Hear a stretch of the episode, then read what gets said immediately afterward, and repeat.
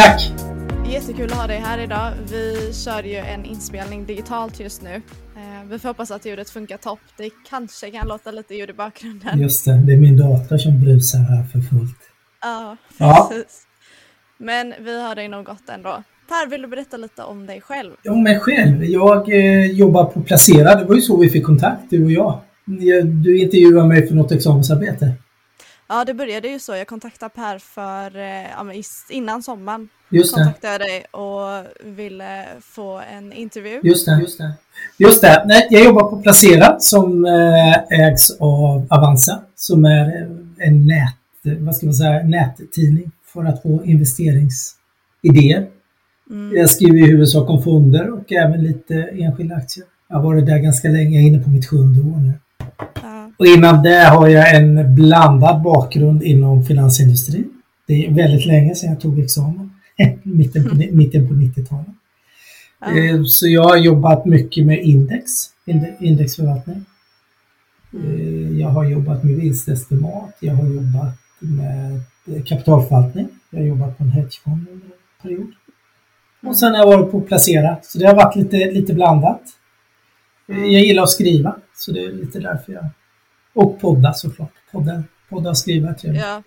Poddar har du gjort. Hur länge har du poddat nu i Placera-podden? Och vi har väl, vi har väl poddat, tror jag, ungefär... Eh, eh, vad kan vi ha poddat? Två år ungefär, skulle jag tro. Mm. Eh, så Ja, det, det är länge. eh, ja, men det har blivit ett tag, kanske tre år till och med. Eh, så är det. Ja. Och du investerar ju själv, eh, givetvis. Det Mm. får vi ta del av också i Placera-podden. Ja, ja, men det gör jag. Jag började investera 87 redan. Så gammal Ja. är jag, höll jag på att säga. Eh, Det är ju väldigt... Det är, oj, vad blir det? 35 år snart. Mm. Men, Ja, men med varierad framgång. Så är det. Men det, det är väl så det är. Men det är kul. Man lär sig något hela tiden. Det är det som är det mest spännande med att investera. Och man lär sig lite om sig själv också. Hur man, man utvecklar ju sig själv lite och var lite coolare och lite sådär, var lite mer uthållig och så. um, ja, hur har du utvecklats som investerare då från 87? Är du, hur, hur, vilken typ av investerare skulle du säga att du är idag? Är du en långsiktig investerare eller tittar du nu, i och med att du har så lång erfarenhet, på olika cases med en medellång sikt? Kanske att du går in i ett bolag på kortare sikt än vanligt? Eh, Nej, jag är nog mer och mer långsiktig. Jag är extremt långsiktig. Jag är innehav som jag ägt sedan, eh, vad är de längsta innehav jag har idag? 92. Ah. Så det, är det, det är nästan 20 år då som är eh, de längsta, eller de första investeringar som fortfarande är kvar i, i, i, i portföljen. Då. Mm. Så nu har jag rätt många som kanske ligger någonstans. Jag har köpt 2013 till 2014, ganska mycket innehav. Mm. Som börjar bli några år på nacken nu. Så jag är långsiktig men nyfiken. Jag gillar ny teknik och mycket nya, nya spännande bolag. Samtidigt som jag gillar mycket, eh, när det finns huvudägare med i bilden. Jag gillar Latour, Mm. spännande bolag. Nibe gillar jag, den typen av bolag. Ja, men tittar du mycket på bolag idag då, att du kör mer aktier? Eh, Jag kör mycket aktier. Eh, Jag kör mycket aktier, mycket, även en hel del fonder. Men mycket, mycket av aktietipsen får jag från fondförvaltare också. Så Mm. det, det blir en mix. Men eh, jag har ju fondsparande också såklart. Det är ju en bra grund, särskilt inom kanske lite mer smala eh, nischer eller mer tematiska områden så är det ju fonder tycker jag alldeles utmärkt. Och även ha någon bred och bra globalfond såklart också som bas i sparandet. Ja, det kan ju vara att sätta in kanske en globalfond ger ju dig lite mer diversifiering i portföljen kanske, men Ja, men det gör det ju. Ja, men visst är det så. Och valutadiversifiering också. Så det, det finns ju många, många, många fördelar. mm. Ja men Per, jag bjuder över dig här. Vi ska prata lite om eh, vad mina lyssnare har velat att du ska prata om. Eh, de har lite önskemål kring vilka bolag vi ska prata om idag. Men innan det så vill jag ge mig in lite om hur du ser på marknaden. Din syn på marknaden idag, vad, hur tycker du den har betett sig nu på senaste period? Framförallt sedan oktober. Eh, ja, i oktober och eh, nu november. Ja, men om vi backar kanske till september lite, för då var det ju väldigt stor inflationsoro. Det var mycket oro inför Fed med, med tapering eh, besluten, Så det kändes som hela september och in i oktober så var det då anpassade investerarna, de stora investerarna tror jag, anpassade sina portföljer för en värld där den amerikanska centralbanken kommer att ge mindre likviditet. Och därför tror jag att det var väldigt stökigt under, mm. under både eh, under september. Börjar ju kanske i mitten på augusti och eh, två månader framåt. Eh, jag tror inte så mycket på inflationen. Den är här nu, men jag, jag tror inte den är här för att stanna på sikt. Du tror inte det? Mm. Nej, absolut inte. Jag tror att det är så mycket flaskhalsar nu som drar. Du har problem med högt oljepris. Men det är högt för att det är ett, ett, en låg produktion. Det är inte att det är enorm efterfrågan som driver upp oljepriset. Sen har du halvledarproblematiken som också, den går att bygga bort på sikt. Och sen har du de här transportproblemen nu då. Mm. Att det är väldigt höga transportkostnader, men det jobbar man med. Så jag tror att det är många faktorer nu som man kommer att kunna eh, som blir mindre och mm. mindre mm. på sikt. Och som driver mycket av den här tillfälliga inflationen. Ja, precis. Men i september månad som du ser, då var det väldigt hög inflationsoro och börsen gick ner också väldigt mycket på det. Vad, mm. Hade du någon oro för inflation då? Tänkte du att det skulle vara någon långsiktig inflation vi inväntar eller? Nej, jag har inte trott det. Inte våran Pekka som är våran makrostrateg. Mm. Han har sagt att, eh, eller vi har varit ganska tydliga, vi, vi tror inte att det är det. För det, den här löneinflationen har inte kommit igång och det är den som traditionellt brukar vara den, den största faktorn mm. för att driva inflation. Den är lönebildningen kommer igång och det har vi inte sett än. Så jag tror att det, och det är massor med tillfälliga problem nu som är, är faktorer mm. som driver upp det. Och hur tror du marknaden ser på inflationsoron? För nu, till exempel nyligen, kom det ett nytt Fed-besked att eh, de ekonomiska stimulanserna skulle minska. Och där mm. fick vi ju se en liten positiv reaktion på det på marknaden. Tror du att marknaden generellt sett också börjar släppa det här lite med inflationsoro och höjda räntor? Ja, jag tror man anpassar sig lite mm. till det. Det är det vi såg, tror jag, mycket under september kanske, när det var så volatilt att många allokerade om i portföljerna och eh, anpassar lite mer för en, en värld där det blir mindre stimulanser och det har man vetat om. Jag menar det har ju legat i korten hela tiden att stimulansen är inte för evigt, även om man kan tro det ibland. Men, men, men, men Fed säger ju samtidigt att man minskar de här stimulanserna för ekonomin är så stark också. Den underliggande ekonomin klarar sig själv och att den klarar av att leva utan de här stimulanserna på sikt. Vilket eh, tycker jag är väldigt mm. positivt. Så jag tror att investerarna kommer att, jag tror man kommer minska inflationsoron mm. och anpassa sig till de här mindre stimulanserna. Mm. Som kommer. Ja, och vad tycker du om oktober månad? Nu har vi ju sett en återhämtning under oktober och sen nu också in på november. Kan det ha att göra med rapportperioden? Har du någon kommentar kring hur rapportperioden har varit hittills? Ja, men jag tror att du har helt rätt där i din frågeställning. Dels är det ju att eh, inflationsoron har minskat lite tror jag. Man anpassar sig till Fed och eh, Samtidigt så har ju rapporterna varit överlag väldigt, eh, de har varit bra. Jag såg bara nu, det är i och för sig en vecka sedan då, men det som hade rapporterats i USA fram till förra fredagen var ju 50% av S&P 500-bolagen och då var 80% bättre än sina mm. förväntningar. Då kan man tänka att ja, då har förväntningarna varit ganska låga i och för sig. Mm. Men det var ändå, det är väldigt bra utblick av vad man har sagt om fjärde kvartalet och lite in på 2021 mm. eller 20, 2022. 2022, 2022, Q4 2021 och in i 2022 eh, tycker jag känns hoppfullt. Mm. Så det har drivits mycket tror jag, relativt starka bolagsrapporter. Mm. Ja men det är bra och vi, har, vi inväntar ju lite fler rapporter så att det är inte helt klart med Q3-orna. Nej det är inte helt klart men en annan viktig faktor som man kan lägga till det är lite att efterfrågan är ju fortsatt mm. god. Vad, vad bolagen målar upp är problem med halvledare, transporter och hela den här leveranskedjan är ju problemet. Det är ju inte problem på att köparna mm. finns ju. Men det är problem att få fram varorna nu. Så det, eh, det tycker jag är ett angenämt mm. problem. Eh, vi tror att efterfrågan fortsätter 2022. Mm. Ja, men på tal om det med att transaktionskostnaderna ökar, oljepriset stiger. Vad, vilken sektor påverkas negativt av det och, och vilken sektor gynnas av det tror du? Så som vi ser nu som vi har sett nu när det har varit lite inflationsoro, tänker du, och inflationen har... Nej, men jag tänker kring oljepriset som håller på att stiga just nu. Vad, vilken sektor kommer gynnas och vilken sektor kommer att påverkas negativt utav det? Ja, det gynnas ju oljebolagen mm. uppenbarligen. De, de, de, vinsterna exploderar ju där. För jag menar kostnadsmassan har inte förändrats mm. särskilt mycket. Medan intäkterna, vad är oljepriset upp i år? 65 procent? 70 procent? Ja, Så jag menar, du, du får mycket mer betalt för dina varor, du får 70 procent mer betalt för mm. dina varor.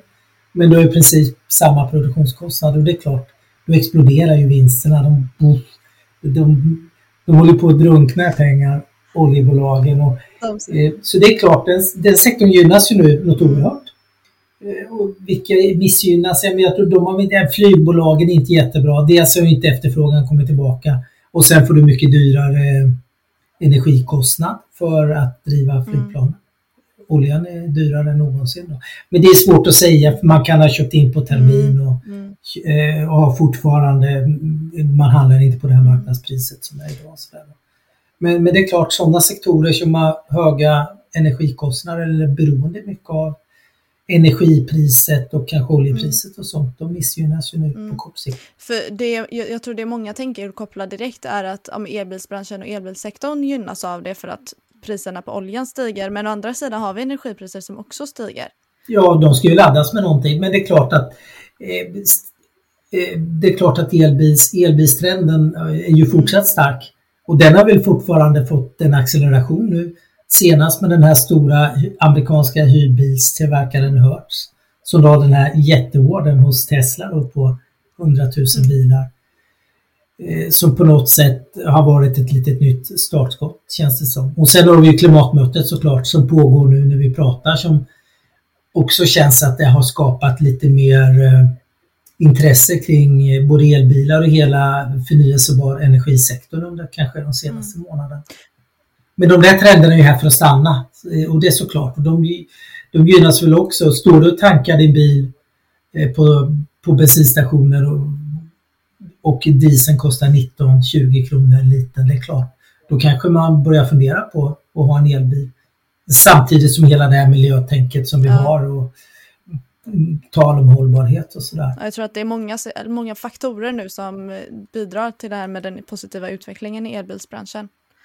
Ja, men det tror jag. Och oljepriset, det oljepriset är ju, är ju faktiskt det är ju en av dem och den är positiv även för sådär typ eh, Fenibe och den här typen av bolag som jobbar med förnyelsebar och andra energikällor då, än oljan.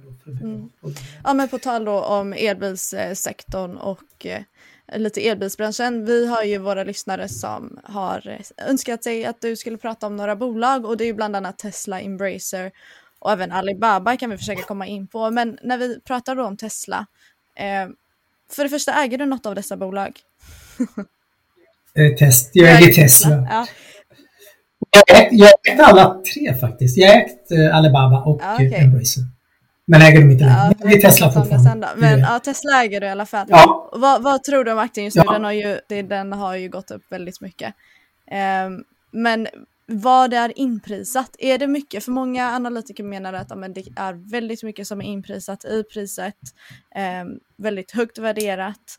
Vad tror du själv? Kommer vi hålla oss i den här nivån i några år fram? För du är ju långsiktig investerare också. Eh, kommer vi hålla oss i de här nivåerna långt fram eller kan vi se någon dubblering från den här nivån? Ja, nu vågar inte jag sticka ut hakan så, men jag äger dem fortfarande. Jag tycker det är spännande case. Och det, för mig är det mer än ett elbilsbolag. För det, de, de är jättestora på mjukvaror. Eh, de är, de är enormt eh, duktiga på batteritillverkning. Och de har sina powerwalls, du kan köpa lagringsstationer och ha hemma. De har solceller. Mm. Så de, de fångar upp väldigt mycket som bolag. Visst, värderingen är skyhög, men investerarna gillar den här typen av bolag nu. Vinsten ökar ju bra, det kan man inte blunda för. Du har ju en omsättningstillväxt som är enorm du har en vinsttillväxt som också ökar även om då att det krävs mycket höga vinster för att man ska kunna räkna hem det på värderingen. Men jag tror att investerarna idag tittar inte så mycket på värderingen idag och räknar nog med att kanske tillväxten accelererar ytterligare då än vad som mm. ligger i marknaden. Det är väl det man köper för. Plus att batteritillverkningen för dem, det, kostnaden för det sjunker hela tiden. Batteri, batteriet är en stor kostnadsdel i en elektrisk bil. Och den sjunker väldigt snabbt för Tesla vilket gör att lönsamheten ökar också. Man kan sänka priserna. Mm. Det är lite roligt, jag pratade med en kollega som har en Tesla och då frågade jag vad han har gett för den. Och då berättade han att han köpte den för några år sedan. Men bara året efter så var den 70 000 kronor billigare. Aha. Så Tesla har inte höjt priserna utan priserna snarare sjunker. Vilket kan bli jobbigt som konsument mm. att köpa något som du vet, okej, okay, ska de sänka det med 50 000 till nästa år då? Men eh, för att visa på dynamiken. Mm. Men jag tror att eh, de har ju pratat om att under 2022 någon gång så kommer priserna också sjunka en, en bra bit. Och det har mm. väl att göra med att de har kommit långt i batteriutvecklingen där också och kommer använda nya batterier år 2022. Ja, det gör de. De är effektivare, de är billigare att tillverka och de mm. innehåller mer energi. Och Tesla ligger jättelångt fram på alla plan. Mm. Det får man inte glömma bort. De ligger så långt fram på mjukvaran och de har så mycket data kring självkörande bilar. Men hur ser du på konkurrensen? Tror du att andra bilföretag kommer kunna ta igen och komma ikapp Tesla eller är Tesla i framkant ett bra tag till? Jag tror de kommer att vara i framkant ett väldigt bra tag till. De, har, de ligger så pass långt före alla andra biltillverkare.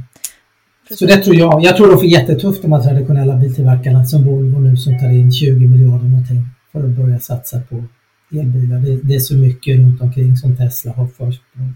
Mm. Och det är inte bara batterier. Det är designa chippen också, eller halvledare. Det är hela, hela kedjan och mjukvaran och allting. Så jag, mm. jag, jag, tror de kommer vara ledare bra länge. Sen kanske de inte ska ha så stor marknadsandel som de har idag. Nej. Den är ju vad den ligger på, 50-60 procent inom elprisbranschen. Den kan sjunka, men den kan sjunka för hela marknaden kommer att växa när det gäller elbil. Och elbilsektorn så som vi ser det, det tror att den kommer öka väldigt mycket, i alla fall de kommande 10-20 åren. Mm. Vad, hur tror du kommer, det är det du pratar om, att Tesla kanske inte kommer ha lika stor marknadsandel, men det innebär ändå att de kan ta fortfarande en väldigt stor del av marknaden och på så sätt gynnas de nog ändå ganska mycket. Ja, alltså extremt mycket, för jag tror marknaden kommer att, den kommer att explodera mm. för elbilar. Den kommer att bli så extremt mycket större än vad det är idag. Mm. Så du kan fortfarande, jag har fortfarande min mina Tesla-aktier. Mm. På tron om att eh, vi underskattar marknadens potential, att det kommer att, den kommer att växa snabbare de närmaste åren än vad de mest optimistiska prognosmakarna har i sina, mm. Och, i sina estimat. Ja. Men hur tror mm. du att eh, Tesla förhåller sig till Kina, alltså till marknaden där, i och med att Kina är lite oförutsägbart så som det ser ut just nu. Tror du att det kan missgynna dem Givetvis kan det missgynna dem om de inte skulle få ha sina elbilar där överhuvudtaget. Men mm. jag tänker, kan det påverkas så stort som många kan ändå tro idag att eh, det skulle påverka Tesla negativt? Nej, jag tror inte att det är... Jag ser inte risken så stor för Tesla i Kina. Och nu drar de ju igång sin eh, europeiska tillverkning här i Berlin. Startar ju snart också. Mm. Så, och det är väl bra att de är diversifierade, att de har både produktion i Kina, USA och Europa. Mm. Nej, det är väl kring datainsamlingen som problematiken är vad jag förstår eh, i Kina just um, hela den biten då. Men det tror jag man kommer hitta lösningar på. Jag tror inte, jag kan inte se en kinesisk bilmarknad, elbilsmarknad utan Tesla. Liksom. Mm. Den är en del i hela, i hela det. Och nu är kineserna väldigt duktiga på elbilar själva, får man inte glömma bort. De har ju väldigt många elbilstillverkare och de, de gjorde ett beslut väldigt tidigt att satsa på elbilar. Mm. Och lägga ner och och inte hålla på att bygga sådana här fossila bilar som vi har pysslat med i Europa och USA. Mm. Bland annat har vi ju, vad är det, Xpeng, Nio. Ja, alltså det, det, det väldigt. Jag tror det finns tiotal mm. elbilstillverkare i Kina liksom, som är på inländska marknaden. Mm. Så, så jag, jag, tror att Tesla kommer vara en del av den. Mm. Man vill ha det kvar. Det är ett bra benchmark och så vidare. Ja men det är bra eh, Per. Vi går vidare till nästa bolag. Eh, för vi har ju också Embracer som eh, många av eh, lyssnarna var intresserade utav. Just det. För den har ju sjunkit ganska mycket nu senaste mm. perioden. Den har ju fått väldigt mycket stryk. Mm. Och det är inte jättelätt att motivera varför den har fått så mycket stryk som den har fått. Mm. Den har ju ganska höga riktkurser jämfört med vad den står idag. Jag tror att snittet är kanske 130 kronor i riktkurs. Och den mm. ligger på cirka 80 kronor idag. Mm. Vad, vad tror du där? Du hade ju själv Embracer. När sålde du av den och varför? Ja, det är en bra fråga. Varför? Eh, nej, men lite, den har ju också drabbats. Nu pratar vi ju Tesla och Kina. Den har ju också drabbats lite av, av Kina. Men, men tänker, de har ju reglerat lite hårdare inom spelsektorn. Mm. Barn ska inte få spela lika mycket. Och, vilket har drabbat Tencent som är den stora mm. spelförläggaren och spelutvecklaren i Kina och även globalt. Och där tror jag också att där har ju investerarna flytt eh, Tencent till viss del, eller Sofra väldigt mycket. Och jag tror att den har drabbats av hela den spel... Den hör till den typen av, i, i den gruppen med, Tencent och så. Mm. Eh, så det tror jag nog är en anledning. Sen kanske man ifrågasätter lite, för, det är ju en förvärvsmaskin utav Guds nåde här. Och jag har läst några artik- analyser som har varit lite negativa, där man ifrågasätter dels kvaliteten på bolagen man köper och sen börjar man köpa dem allt dyrare nu då. De, de har ju varit extremt duktiga, Wingefors med sin förvärvsstrategi, men att eh, det är lite oro inom hela spelsektorn globalt. Att det kan, kan komma regleringar även på EU-nivå, hur mycket barn får spela och sådär på ett annat sätt. Och sen, ehm, ja, de kanske köper lite dyrare än vad de har gjort tidigare och det kanske inte finns eh, lika bra bolag. Det är ungefär vad jag skulle tro att Mm. investerarna resonerar lite. Och sen tar man väl hem vinster också, den har ju gått extremt Ja. bra under många år. Vad tror du själv om hur Embracers marknad kan komma att se ut? De förvärvar ju mycket bolag eh, och du ser det själv att de kanske inte har lika bra förvärvspotential nu i och med de här regleringarna som kan komma att uppstå. Men har de ändå goda chanser till det skulle du säga? Kan det ändå vara ett bra case i och med att det har fått ganska bra med stryk? Ja, men det tror jag. Och det som du säger, det är väl bättre att köpa den idag än för ett år sedan. För du har ju stor uppsida på riktkurserna. Eh, om inte annat, då kanske de ska ner lite. Men jag tror for, fortfarande bolaget kommer att leverera. Jag tror liksom det är inte riktigt... Jag tror att det är lite investerare som har hoppat av tåget. Det säger jag inte om. Men det, jag tror att det är lite Tencent, det är lite Kina som har dragit ner sentimentet. Lite ökade regleringar och sen, ja, ja, kanske andra faktorer inom spelindustrin. Jag vet inte om de håller på att förändras. Mm. Också var intjäningen ligger. Ja men det låter ju som eh, alltså, rimlig motivering att Kina åtstramar spelandet där. Ja, Sen så vet jag att vdn pratar om att man förväntar sig inte jättemycket tillväxt i datorspelbranschen nu mer under 2021 men att under 2022 så Ja. kommer det dra igång igen. Och då Mm. är det väl bara att vänta och se. Ja, det är väl vänta och se och då kanske investerarna också tvivlar lite på, är det verkligen så? Man kanske verkligen vill se att, det, att tillväxten kommer. Mm. Ja precis. Det är väl det. Och då tror jag, börjar man att se att tillväxten kommer, då tror jag investerarna kommer att komma tillbaka. Och då kan det gå snabbt, det har vi sett förut. Ja. Oh, ja. Det, blir, det blir omvärderingar av sektorer och, och dylikt. Mm.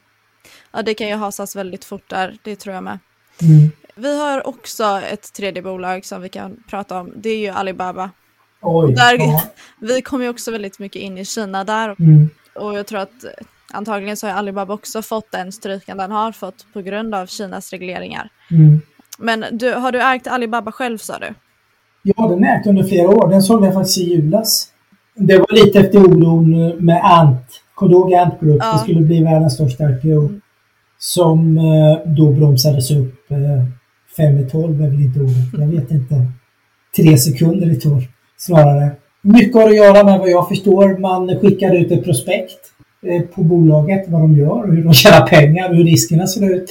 Eh, som man då tittade på i Peking och delar av det hade man ingen aning om att det var så pass mycket risk, mycket, mycket smålån då, konsumentlån och dylikt. Så man, adderar man upp dem så blir det en ganska stor lånestock som ligger, var oreglerad i princip och så vidare då.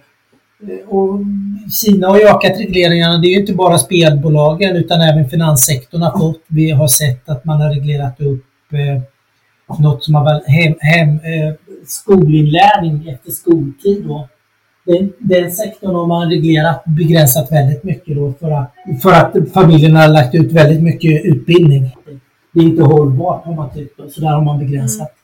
Eh, Så man har ju på något sätt skruvat om lite av modellerna. Mm. Vilket man även har gjort för Alibaba till viss del.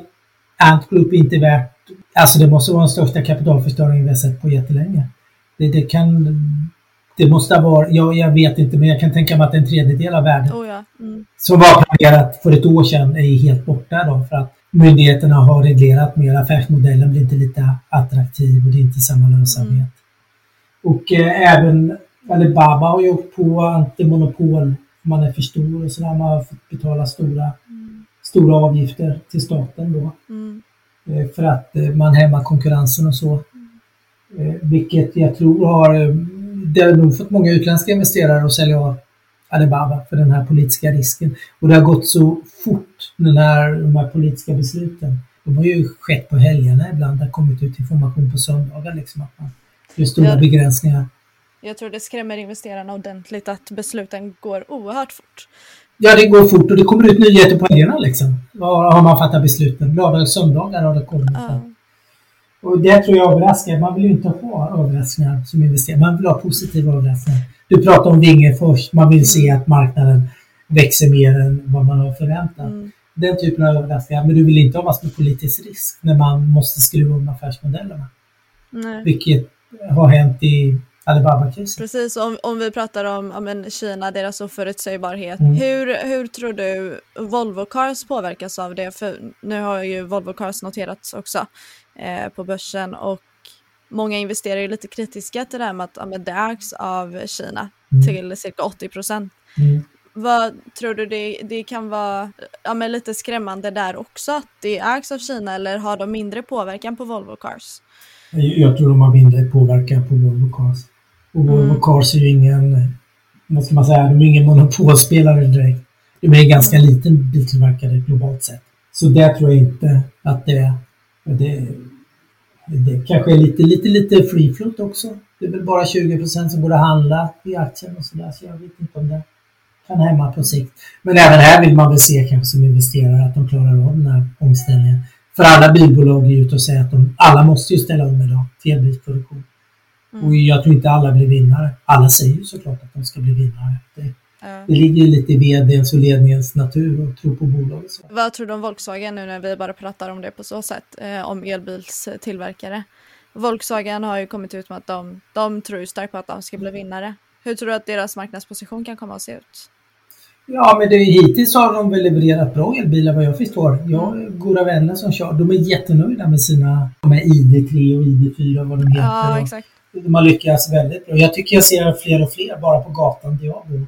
Mm. Eh, men jag ser inga Volvo-elbilar. De har ju en elbil, men den ser jag väldigt sällan. Bara som en reflektion då. Mm. Så det känns ju som att eh, Volkswagen har varit väldigt framgångsrika och även inom hela gruppen här med alla Skoda och de här alla undermärken de har, även Audi då, som mm. också har en, börjar få en, en liten flotta av elbilar nu. Ja, men intressant. Ja. ja, vi får se. Men eh, Volkswagen är många som gillar, vet jag. Bland analytikerkollektivet. Mm. Ser de kanske som en, en av de här gamla biltillverkarna då som man tror kommer klara av den här omställningen bra. Mm. Ja. ja, jag tror att Volkswagen kan ligga i framkant de med. Ja, det, definitivt. Ja. Ja. Ja, det ska bli spännande att se. Men jag, jag är imponerad av de bilarna jag sett hittills. De har överraskat mig. Mm. De är, sny de är snygga, tycker jag. Ja, men det är det. Det, det är ju inget som inget. De är ju... Nej, det, vi får se. Vi får se hur det, den ja. utvecklas, den fronten. Eh, vi vill ju ställa din sista fråga också Per innan jag släpper dig här. Mm. Din favoritaktie just nu, om du har någon. Kan du berätta lite kort om den? Vad jag har nu. Men det, jag kanske ska sälja min lilla favorit. Det är Nvidia som har gått så starkt. Vi pratar ju om det lite efter veckan. Ja, den har gått 50 procent på en månad nu. Ja. Jag tror att de, de kommer med rapport om drygt två veckor, så jag tror ändå att jag ska hålla den. Jag tror på trenden. Mm. Du har ju nästa fråga då. Jag kommer väl in lite på den innan då, men eh, halvledare är ju en stark trend. Mm. Stor efterfrågan. Eh, och framförallt så tror jag väldigt mycket på molntjänster mm. som Microsoft har sin Azure, vi har ledaren är Amazon, deras eh, web services. Och de behöver mycket prylar ifrån Nvidia. Mm. Så Nvidia plockar upp många trender. De plockar upp halvledartrenden som är stort, att allt är mer och mer uppkopplat och det krävs mer avancerade halvledare. Inte minst i bilindustrin nu.